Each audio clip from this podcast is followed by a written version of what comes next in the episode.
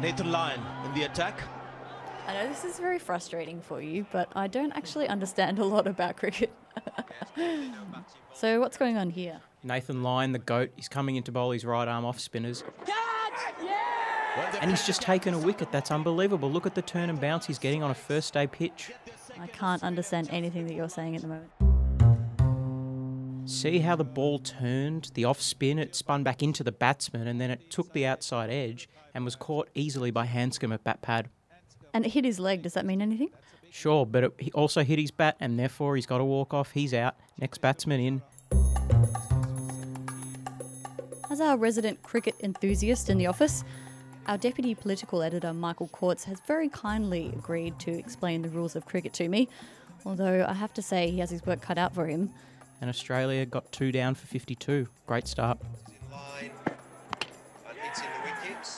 And there's actually a lot more going on in cricket than just what we see on the pitch. In this episode of Business Briefing, we're going to talk about the business of cricket and the economics that underpin it. We have a new segment too, called The Future This Week. But first, we'll hear from two academics who can explain how looking at other sports, like football, can actually tell us a lot about the current fight between cricketers and their governing body, Cricket Australia. There's a lot of debate in Australian sport at the moment regarding player payments. Uh, we've just had the AFL and AFL Players Association agree on a new six year pay deal. Um, at the end of June this year, which is now only a few days away, the current deal between Cricket Australia and the Australian Cricketers Association expires. My name is Dr. David Bond, and I'm from the UTS Business School. And here with me to discuss this is Dr. Stephen Frawley, a senior lecturer in sport management at the UTS Business School. Yeah, well, thanks for having me, David. I think this is um, quite an interesting uh, period in Australian sport at the moment. And it'll be interesting to see, given the, the time uh, constraints on uh, the cricketers and their current uh, negotiations, whether we get a similar type of arrangement uh, with the um, between Cricket Australia and the Australian Cricketers uh, Association. The interesting thing here is that the the person that was leading the AFL players uh, contract negotiations, Paul Marsh, was uh, previously at cricket, and there's a lot of synergies between cricket and AFL, and they have in the past worked quite closely together. I think what is driving cricket is the amount of pressure from other sports, and particularly AFL, around development spend. There's one thing that the AFL has done very successfully over the last 10, even 15 years, is invest massively in grassroots development, particularly in non traditional AFL areas. And they are leading the development push far, far ahead of any other sport. Cricket is not far behind, uh, definitely ahead of uh, sports such as rugby league, netball, etc., but they are still uh, nowhere near at that level at the AFL, and the AFL has the revenue and the money to do that. As a rugby per- as a rugby union person, they're definitely ahead of grassroots spend in our sport. And it and it's interesting on that front that that's you see we're starting to see some of the outcomes of a lack of spend and a lack of care at that level. Yes, you can focus on the elites, but you need to get that balance yeah. right. And as you are fully aware, being a rugby person, it doesn't take long for things to slip. Mm. So rugby had that beautiful period between 1998 and say 2005 where we hosted the Rugby World Cup. We got a lot of broadcast revenue. There was a lot of investment in grassroots development. We, we won a World Cup in there we, as well. That's right. There was success, which can cover up a lot of poor administration. But the administration of rugby for a period of time there was very good. Um, but the, the point that other sports should look at, for as rugby as an example, is it doesn't take much to slip it's not only the national team performance, but it's also the administration, the quality of the administration, and the quality of development. Yeah, too true. It's it's a, it's a little bit sad. yeah, Steve, thanks for joining me on this. I mean, some definitely some really interesting issues around it. Thanks for your time, Dave. Thank you. If you watch Michael Bevan play in a second innings of a, of a one-day match, I'll probably get two. They do get two. It's incredibly infuriating because he seems as though he's just dinking and dunking around and wasting his time, and he's and the you know the target is getting further and further and further away from him.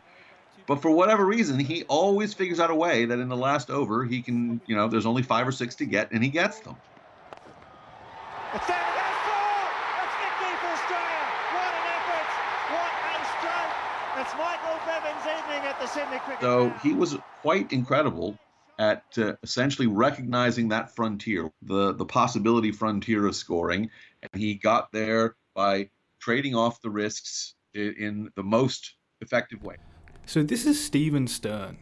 He's professor of data science at Bond University, and he's in charge of the Duckworth-Lewis Stern method, which is how cricketers figure out how to adjust the score when it rains. See, the rain is just starting to come down here again. At the As you heard before, this gives Professor Stern an interesting perspective on cricket. Rather than analysing the game as you or I might, by simply admiring a good shot or delivery, he looks at it in terms of resources. They're, the resources that, that a cricket team has to score are two dimensional. They have uh, wickets in hand and they have overs remaining. If you look at the game in these terms, cricket becomes an economic problem. How do you score the most amount of runs given a limited amount of wickets and a limited amount of overs? If you score too fast, you take on a lot of risk. If you score too slowly, you won't score much either. The idea of the team batting first is uh, to try and, and uh, maximize profit, if you will, uh, given that they have two uh, input resources. And those resources have different costs. If they try and score more rapidly, they take greater risk. Team could score at 10 runs and over, but they would lose wickets so quickly that they would end up not being able to bat out their entire overs. So 10 runs and over for only 10 overs is only 100 runs. So you could get more runs than that by batting three runs and over and not and, and lasting all 50. And this is where the Duckworth Lewis Stern method comes in. If teams only have two resources, wickets and balls, then the rain can have a massive impact on the game. If it rains in the second half of the game, the team batting second might have a lot less balls to play with. And so the system tries to adjust the score for how many resources have been lost. And, and a business does the same thing. They could, you know, use all of their uh, resources of a particular type, making product A. But if product uh, product A is only uh, ha- has a certain amount of demand for it, then they that won't necessarily maximize their profit. They have to split between uh, making all their different products depending on the the uh, individual profitability and the relative trade-offs. That is a cost-benefit analysis, and it's exactly the same uh, in a in a cricket innings. The the team batting first is doing a cost-benefit analysis uh, on how to expend efficiently the two v- forms of resources that they have. But it's not just businesses, Stern, and the teams that are making this calculation. The players may not realize it, but every time they go out to bowl or bat, they are doing the exact same thing. Michael Bevan will now be thinking single, retain the strike. Now, if you talk to some of the really good uh, uh, uh, one-day batsmen, you can kind of get a sense that although they probably don't know that they're doing it or wouldn't be able to speak in the language of economics, they are pretty darn good resource optimizers, and that they can find and bat along that production frontier. It's dropped, it's four. It's dropped and it's four. Right? When I do my player ratings in the ba- in the Big Bash League, I rate alo- essentially along the idea that the batsmen who are the best are the ones who can bat at the frontier. They're the ones who figure out how best to to score at the most efficient frontier. And of course, the be- the best bowlers are the ones who the, the ones who are more most likely to, to stop the batsman from doing that. That's Professor Stephen Stern from Bond University, speaking to my colleague on the business desk at the conversation, Josh Nicholas. This is the Future This Week in Conversation. I'm Sandra Peter, Director of Sydney Business Insights. I'm Kai Riemer, Professor of Information Technology and Organisation at the University of Sydney Business School. This is a special of our weekly podcast, The Future This Week, covering news, technology, and the future of business. And today we're looking at technology in sports. So, what happened in the future this week? We are now able to use data analytics to analyze how the game is being played. There's all kinds of sensors and visual technologies to analyze the game to provide real time stats during the game, but also to analyze how the game is played to improve training regimes and the competitiveness of a team. And the interesting thing is that technology has not only changed the way the game is played and the way people train, but it's also changed the business of most games played today. So we see this play out on three different levels. The first is team strategy, the second is the entertainment value of the sport, and the third is what it means for the players. Strategically, this is a very short lived competitive advantage in any competitive sport because, whilst in business, this sort of strategies are addressed by cooperating, in sport, there can only be one winner. No, you can't cooperate. That would be collusion, right? So, what might be beneficial at the team level might not be beneficial at the collective level, where brand of sport might suffer when teams try to gain an advantage over their competitors. So there is real value in some of these technologies at the individual player level. In the US, for instance, we've seen Major League Baseball allowing since 2016 a, a range of devices, including specially fitted sleeves like the ones that we've seen in cricket from Cricflex in Pakistan, or microchips in players' jerseys, and we've also seen that in the National Football League in the US. And they track a player's heart rate, they track skin temperature, and a whole range of other data around player performance. So the ICC has just unveiled Intel as a technology partner. They're putting little sensors on bats to analyze cricket players' stroke play. So they will gather a lot of data to know how players are doing, how well they're playing, and how their performance is. So, on the one hand, this could be great because we could understand how players rest and how players recover, and it could help fight off fatigue and prevent injuries during gameplay.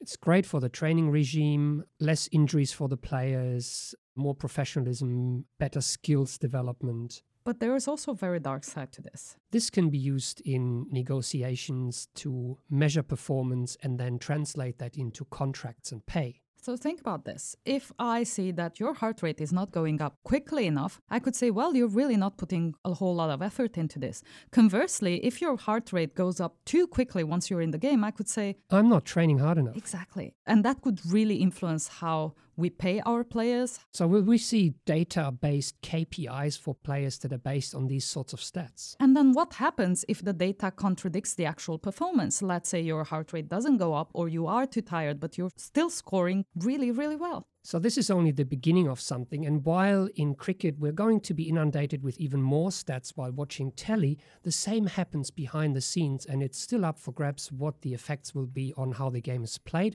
And whilst we could go on on whether this is on the pitch or off the pitch and what the regulations are, and who are the teams who could actually afford to do this, that's all we have time for today. Thanks for listening. Thanks for listening. We'll have more from Sandra and Kai in the future this week in the next business briefing. Our theme music is by Bensound. And this podcast is produced by myself, Jenny Henderson. I'm the business and economy editor for The Conversation, and my partner in crime, deputy business editor Josh Nicholas. And if you've got some feedback on the podcast, please do leave it online. It helps others to find it.